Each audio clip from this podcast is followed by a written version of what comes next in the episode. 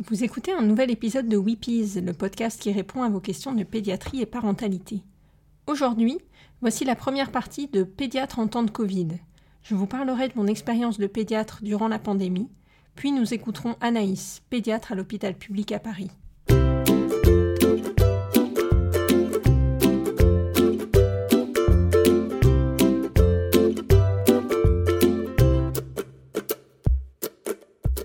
Je suis Pauline Krug, pédiatre. Dans ce podcast, je tenterai de partager avec vous des informations variées autour de l'enfance, avec l'aide d'autres professionnels, et je vous donnerai la parole à vous, parents, ainsi qu'à vos enfants. Weepies, c'est le podcast des Wonder Pédiatres, un groupe de pédiatres dynamiques et connectés qui échangent quotidiennement sur leurs pratiques.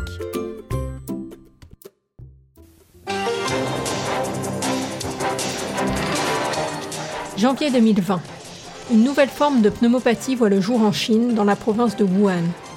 L'AFP, dont le fil tombe dans toutes les grandes rédactions françaises, écrit le dimanche 5 janvier Mystérieuse pneumonie en Chine. Les autorités chinoises ont fait état dimanche de 59 personnes souffrant d'une mystérieuse pneumonie d'origine inconnue, démentant toutefois qu'il s'agisse du SRAS, une maladie virale responsable de centaines de morts en 2003. Rapidement, le virus est identifié. Il s'agit d'un coronavirus, rebaptisé SARS-CoV-2. Et en février, la mystérieuse pneumopathie liée à ce virus est renommée Covid-19.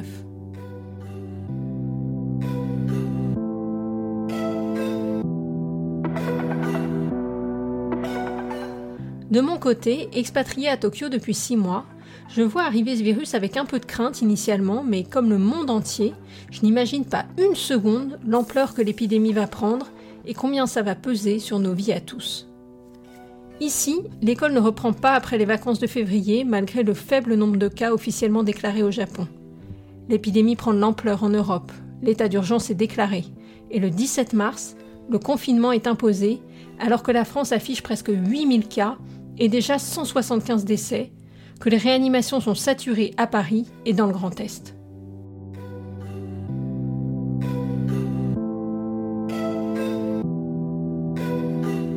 À ce moment-là, je travaille sur deux plateformes de téléconsultation avec la France. Évidemment, l'activité explose, plus de 400% en 24 heures. Il y a bien sûr toutes les questions liées au Covid lui-même, mais aussi toutes les consultations pour lesquelles les parents veulent éviter d'aller chez le médecin. Je passe de 5-6 consultations quotidiennes et quelques réponses par mail à subitement des journées et des soirées entières sur l'ordinateur.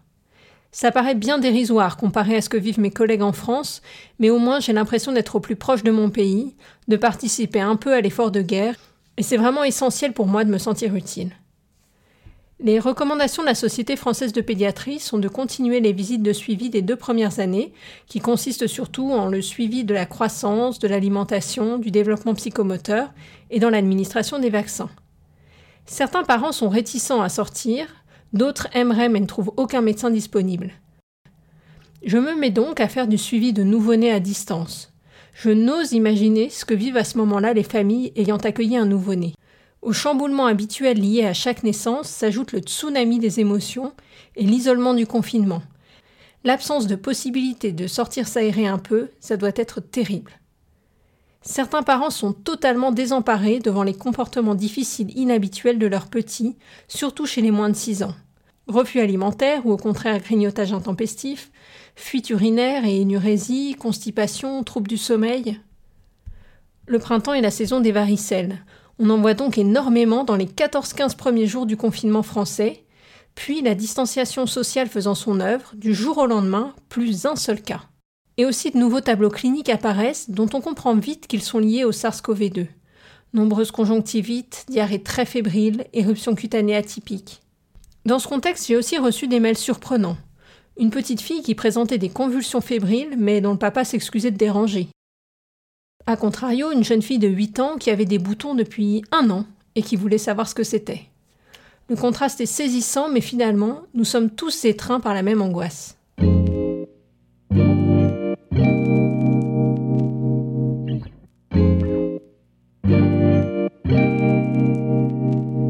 J'ai voulu partager avec vous l'avis de deux collègues pédiatres, l'une en cabinet de ville, l'autre à l'hôpital. Il s'avère que les deux travaillent à Paris, mais la situation est dramatique presque partout en France. Dans ce premier épisode, j'interroge mon amie et collègue Anaïs. Bonjour Anaïs, tu es pédiatre à l'hôpital et je sais que tu as toi-même été malade assez rapidement. Est-ce que tout va bien maintenant? En fait, on a été un grand nombre dans le service hospitalier euh, à présenter des signes du Covid et euh, heureusement, aucun de nous n'a eu de forme grave. On était tous en bonne santé et donc on s'est tous bien remis, moi y compris. Mais c'est vrai que la fatigue est restée quand même pendant euh, assez longtemps et euh, que c'était pas évident de recommencer à travailler. Et pareil, une sorte d'oppression thoracique et de d'essoufflement qui est resté et j'ai l'impression qu'il reste encore un petit peu. Après, c'est peut-être euh, un peu psychologique, mais en tout cas, tout va bien pour le moment. Peux-tu me raconter une semaine type pendant la crise du Covid? C'était assez particulier puisque euh, finalement les, les, services se sont complètement euh, restructurés. Euh, en pédiatrie, on a eu effectivement beaucoup moins de patients puisque pour les patients qui n'étaient pas urgents, pour lesquels c'était des bilans programmés, tout a été annulé. Il ne restait que les patients pour lesquels il y avait une urgence ou pour un nouveau diagnostic et on a fait essentiellement du coup de la téléconsultation comme beaucoup euh, de, de, médecins, euh, euh, d'ailleurs que ce soit en, ville ou à l'hôpital. Donc ça a assez changé nos journées et puis effectivement on avait quand même du coup des temps plus de, de réunions qu'on faisait souvent par Zoom, qui nous permettait aussi parfois de rester à la maison et de nous intervertir entre collègues pour qu'on soit pas tous là au même moment et de s'occuper un peu de nos familles. Et puis du coup, pour les pédiatres, c'était un peu finalement euh, stressant aussi parce que comme on avait beaucoup moins de cas et qu'on avait euh, du coup une baisse d'activité euh, importante, on se sentait un peu, enfin en tout cas pour moi, mais pour je sais d'autres collègues aussi, un peu inutile. Et donc on s'est proposé pour d'autres activités un peu diverses et variées. Et donc moi, j'ai participé euh, euh, euh, au moins deux, euh, voire trois fois par semaine, par demi-journée, à une plateforme qui s'appelait Covidom et qui était une plateforme téléphonique euh, supervisée par des médecins et des étudiants en médecine, en dentaire, en pharmacie, sage-femme, etc. donc des patients qui étaient Covid plus, mais des formes, on va dire a priori peu sévère et qui était resté à domicile, qui, rempli, qui remplissait des questionnaires au jour le jour et en fonction euh, des alertes euh, reliées au questionnaire sur une éventuelle euh, situation grave, eh ben on les rappelait pour prendre de leurs nouvelles, pour essayer d'estimer par téléphone s'il y avait une, une urgence ou non et on devait les orienter donc soit vers l'hôpital si ça nous semblait grave, voire vers le SAMU ou les rassurer et leur donner des conseils téléphoniques euh, et euh, donc c'était une activité qu'on a fait euh, en plus et que j'ai trouvé tout à fait intéressante. Déjà c'était utile et puis on voyait que les patients avaient besoin avec le confinement et l'isolement de, de discuter parfois d'ailleurs d'autres choses que de leurs problèmes médicaux. Voilà.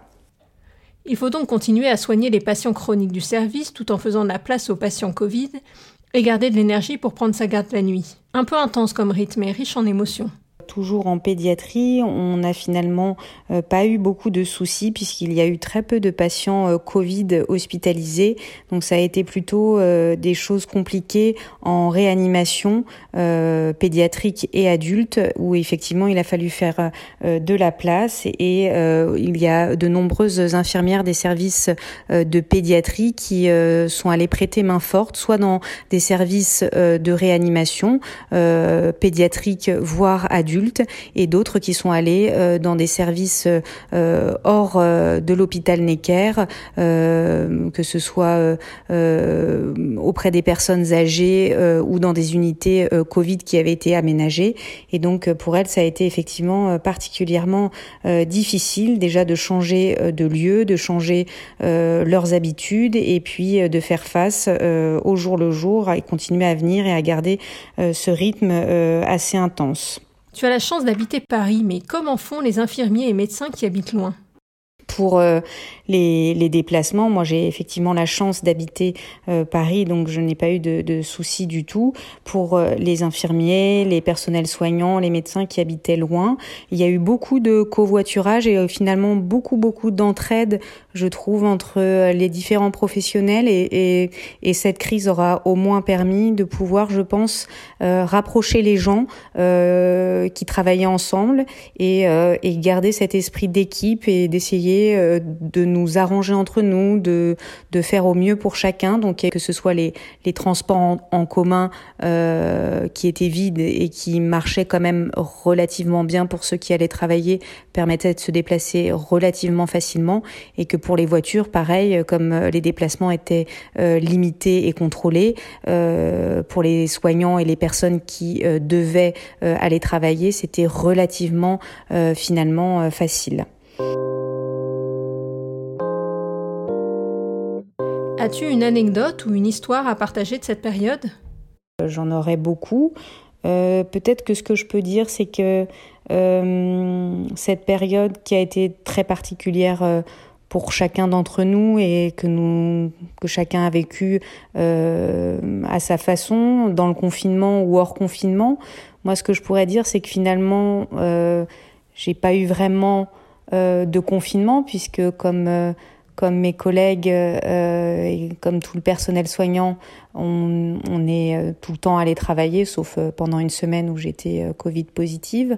Et, et finalement, j'ai trouvé que j'avais plutôt de la chance, de la chance d'aller travailler, de la chance de pouvoir justement ne pas être enfermée chez moi et prisonnière. Et, euh, et j'ai eu aussi cette chance euh, finalement euh, d'habiter Paris et de voir un Paris très différent, désert, très beau, avec avec le chant des oiseaux qu'on entendait dans Paris, dans Necker, des choses vraiment agréables et, qu'on n'avait jamais vues. franchement, on se serait cru euh, dans une sorte de fin du monde ou comme après une guerre. Donc c'était quand même très particulier. Mais euh, mes déplacements en vélo euh, pour aller travailler étaient euh, un grand moment euh, d'échappement qui qui me donnait une ressource pour continuer à faire mon travail. La pandémie est arrivée juste après les grèves de décembre où la France a découvert combien l'hôpital public allait mal.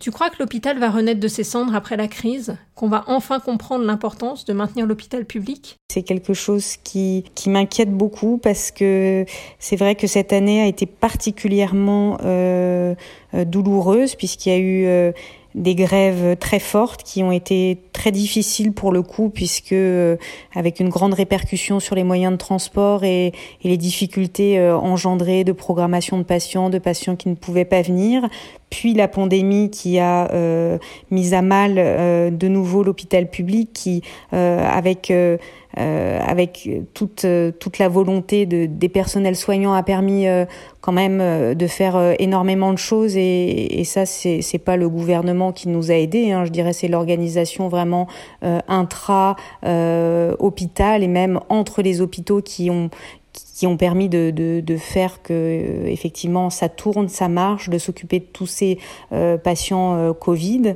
Euh, et malheureusement, euh, on avait déjà fait euh, des mouvements de grève en novembre qui se sont arrêtés finalement à cause des grèves puis de la pandémie qu'on recommence maintenant. Et on a l'impression que pour l'instant on s'est pas du tout fait entendre que effectivement quand on a eu besoin du personnel soignant euh, bah voilà euh, tout le monde euh, était content qu'on soit là qu'on s'occupe des personnes malades. Et finalement euh, certes, une partie de la population euh, comprend euh, que l'hôpital public, c'est quelque chose de, de magnifique et, et d'important, mais finalement, dès que il n'y a plus un besoin comme ça euh, personnel ou euh, vital ou euh, qu'il y a une pandémie, eh ben les choses se relâchent et pour ce qui est du gouvernement, eh ben on est obligé encore de, de continuer nos revendications puisque pour l'instant rien n'a été fait, c'est-à-dire que la fermeture des lits est toujours est toujours là, qu'il n'y a eu aucune revalorisation des salaires qui sont quand même dérisoires pour une bonne partie des personnels soignants et que ça, on attend vraiment des mesures effectives et que c'est pas seulement de dire on vous donne une petite prime là parce que vous avez bien travaillé pendant le Covid qui permet sur le long terme d'améliorer la situation tout à fait tragique de l'hôpital public.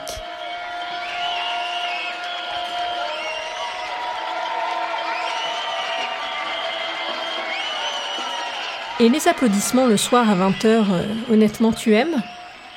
Et du coup, les applaudissements, bah, je vais peut-être te décevoir, mais j'ai pas trop aimé en fait. J'ai pas trop aimé parce que finalement, euh, c'est un peu facile entre guillemets. Bon, on nous applaudit au moment où euh, où les gens voient que peut-être la fin du monde est là et qu'on va tous mourir.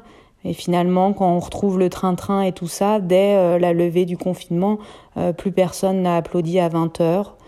Il faudrait que ces encouragements et ces applaudissements ce soit tout le temps, que ce soit pas que pendant euh, la pandémie, parce que finalement on est revenu à à l'état antérieur et que malheureusement l'hôpital public va de plus en plus mal.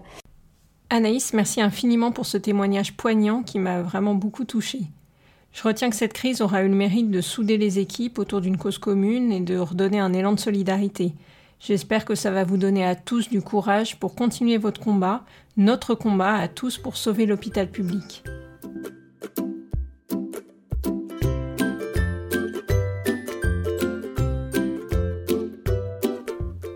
Dans le prochain épisode, nous écouterons le témoignage de Sophie, pédiatre en cabinet à Paris. Vous y serez à nouveau ému sur un ton plus léger et plein d'espoir.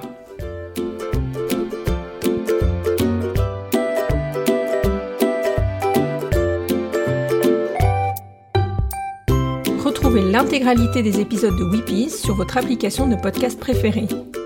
Tenez-vous au courant des parutions sur les pages Facebook et Instagram de Weepies. N'hésitez pas à vous abonner pour ne laisser passer aucun épisode et à laisser des commentaires et des idées de sujets que vous aimeriez y voir traités.